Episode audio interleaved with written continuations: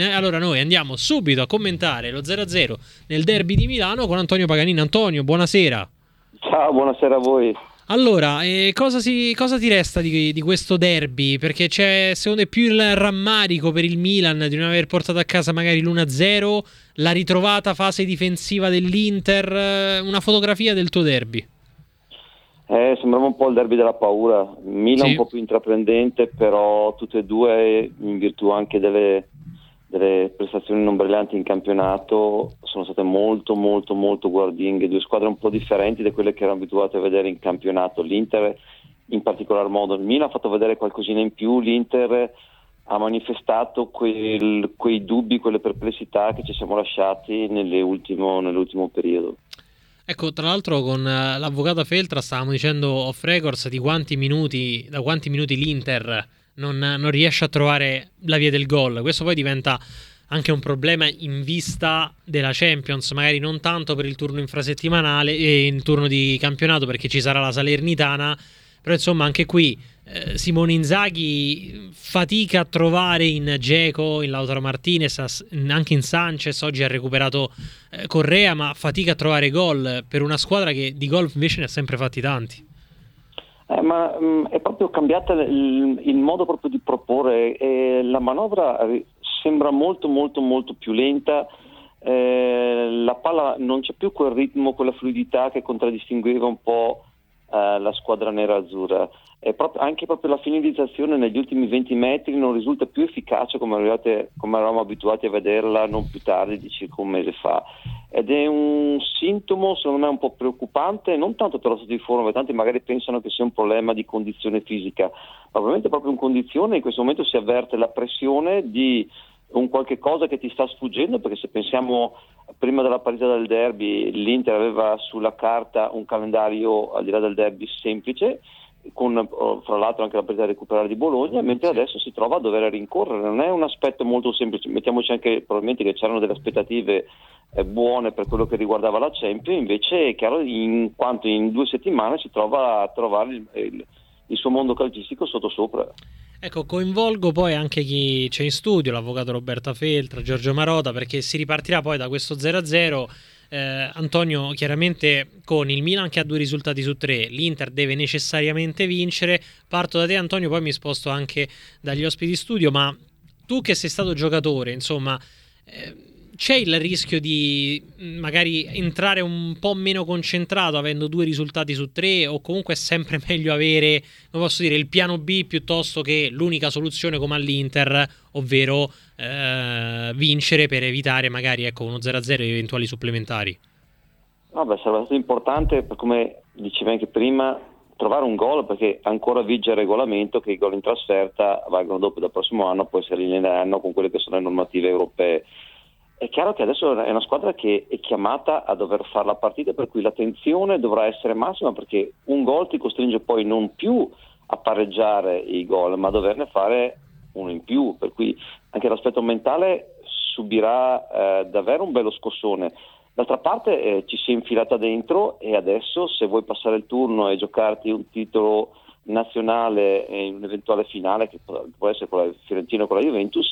devi vincere la partita di ritorno a meno che non penso che questo possa essere un calcolo fatto dall'Inter, non voglio portarla ai tempi supplementari e poi ai rigori per poterla decidere. Non penso eh, che in partenza l'Inter possa permettersi di poter pensare a una cosa del genere. Ecco, avvocato, tra un mese e mezzo la gara di ritorno, probabilmente, anche in base a quello che ci ha detto poi Marotta, spesso dovrebbe essersi risolto il problema del contratto legato a Brozovic. Questo magari può sbloccare un po' anche il giocatore, perché poi di solito quando ci sono sempre queste trattative di mezzo, anche il rendimento dei giocatori stessi tende un po' a, a, calare. Sì, certamente sì, come diceva Paganin, che saluto, il, l'Inter in questo momento, carissimo, il, um, l'Inter in questo momento sembra aver perso quella, quella uh, libertà di testa, quella spensieratezza, quel tipo di, anche di incisività di gioco dalla tre quarti in avanti che invece l'aveva contraddistinta in tutta la gestione di di Simone Inzaghi.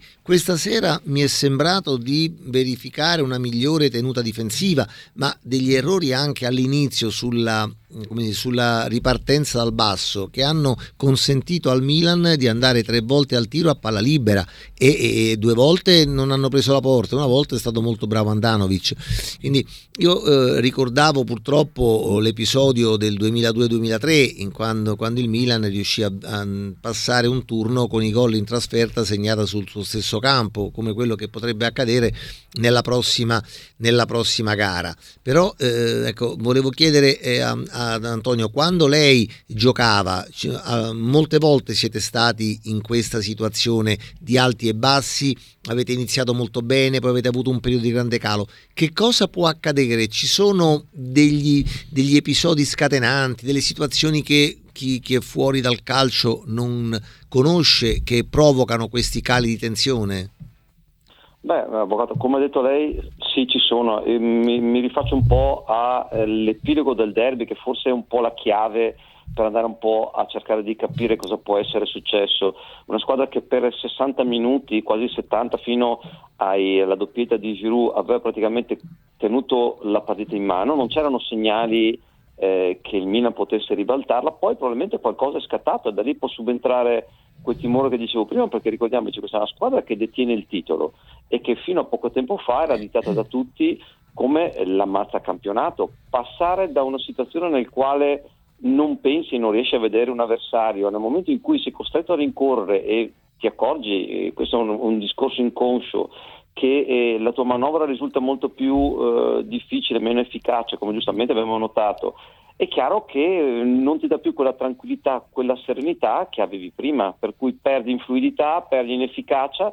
ed era molto strano vedere come l'Inter dal basso, come giustamente diceva lei prima, concede perché se eh, nell'occasione Salemaker era un pochino più cinico, si rischia di trovarci sotto dopo dieci minuti e dover rincorrere un'altra volta. Ecco, vado da, da, Giorgio, poi mi sposto anche di nuovo da Antonio Paganin. Gara di ritorno molto probabilmente, a meno che non ci saranno poi nuove problematiche, che vedrà il Milan avere di nuovo Zlatan Ibrahimovic. Dicevamo di un Milan che raccoglie di più quando non c'è Zlatan, però semifinale di ritorno, gara decisiva per l'accesso alla finale, è qui che lui ti può fare la differenza. Sì, sì, chiaramente partita secca perché è tutto in discussione, quindi insomma si riparte da un risultato diciamo quasi alla pari per i motivi che avete detto voi. Eh, Ibra può essere un fattore. Io credo però che eh, diciamo in tutto questo discorso ci stiamo un po' dimenticando eh, l'abitudine che Inzaghi ha, a differenza di Pioli in questo momento, a giocare questo tipo di partite. Perché Inzaghi negli ultimi anni è stato sempre uno specialista delle gare a eliminazione Vero. diretta e, e, e, credo che, eh, che possa diventare anche un fattore nella partita di ritorno. Sull'Inter invece, sai, ho un po' il dubbio che questa insicurezza che l'Inter sta dimostrando nelle ultime gare derivi anche dal fatto che una squadra insicura è una squadra che ha, come dire ha meno capacità di autoesaltarsi da sola, no? E noi vedevamo spesso e volentieri il classico gol dell'Inter d'inizio campionato era con uno dei, dei, tre difensori che crossava e addirittura l'altro difensore che andava a chiudere l'azione. Cioè, non stiamo parlando di, dei due terzini, delle due ali, diciamo sul modello Gasperini, ma proprio dei due dei tre difensori centrali che andavano a creare e a chiudere l'azione. Oggi vedo un Inter anche molto più prudente da questo punto di vista, cioè quasi come se avesse paura a fare gioco, a sbilanciarsi un po'. E volevo chiedere, insomma, anche a Paganini se questo aspetto, no, eh, diciamo, psicologico sta condizionando un po' la squadra, a partire proprio dai difensori che erano, eh, diciamo, quelli che sollevavano a volte anche i centrocampisti dal, dalla, insomma, dal peso della, della, creazione del gioco e anche della, della conclusione del gioco? Beh, um, è indubbio che quando subentra un fattore eh, di timore calcistico, che, che la paura è, sono completamente altre cose, eh, però ehm, la squadra diventa chiaramente, ehm, porta, ti porti inconsciamente a fare ehm, meno giocate eh, pericolose. Se pensiamo alla partita di Coppa Italia eh, in Inter-Roma, il gol che ha fatto Sanchez, proprio denotava a quel tempo proprio la, la fase proprio libera mentalmente in cui un giocatore prende palla da 30 metri trova l'incrocio dei pali. Adesso è molto eh, più complicato vedere una giocata del genere, addirittura eh, abbiamo visto con il Sassuolo Lautaro sbagliare a 2-3 metri dalla porta eh, un gol praticamente quasi, quasi già fatto ed è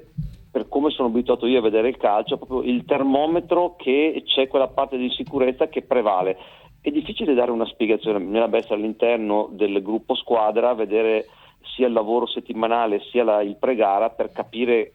cercare di capire quelle che possono essere le dinamiche che l'hanno scatenato, però è un qualche cosa che, eh, ripeto, succede. All'Inter non era mai successo, non aveva mai visto una squadra in difficoltà, era sempre toccato alle altre, vuoi per infortuni, vuoi per altri motivi.